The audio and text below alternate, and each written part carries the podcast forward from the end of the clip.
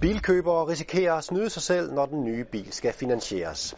I Jyllandsposten advarer bilisternes interesseorganisation FDM mod, at bilkøberne stiger sig blinde på de meget lave rentesatser, som mange bilforhandlere tilbyder.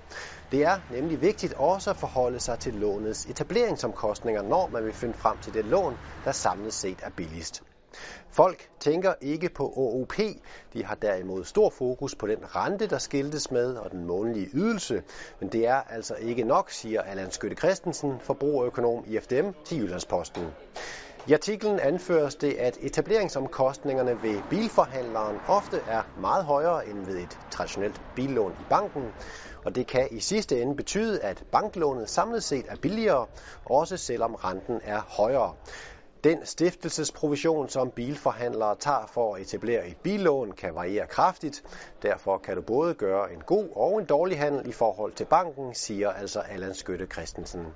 Og med den konstatering fortsat rigtig god biljagt.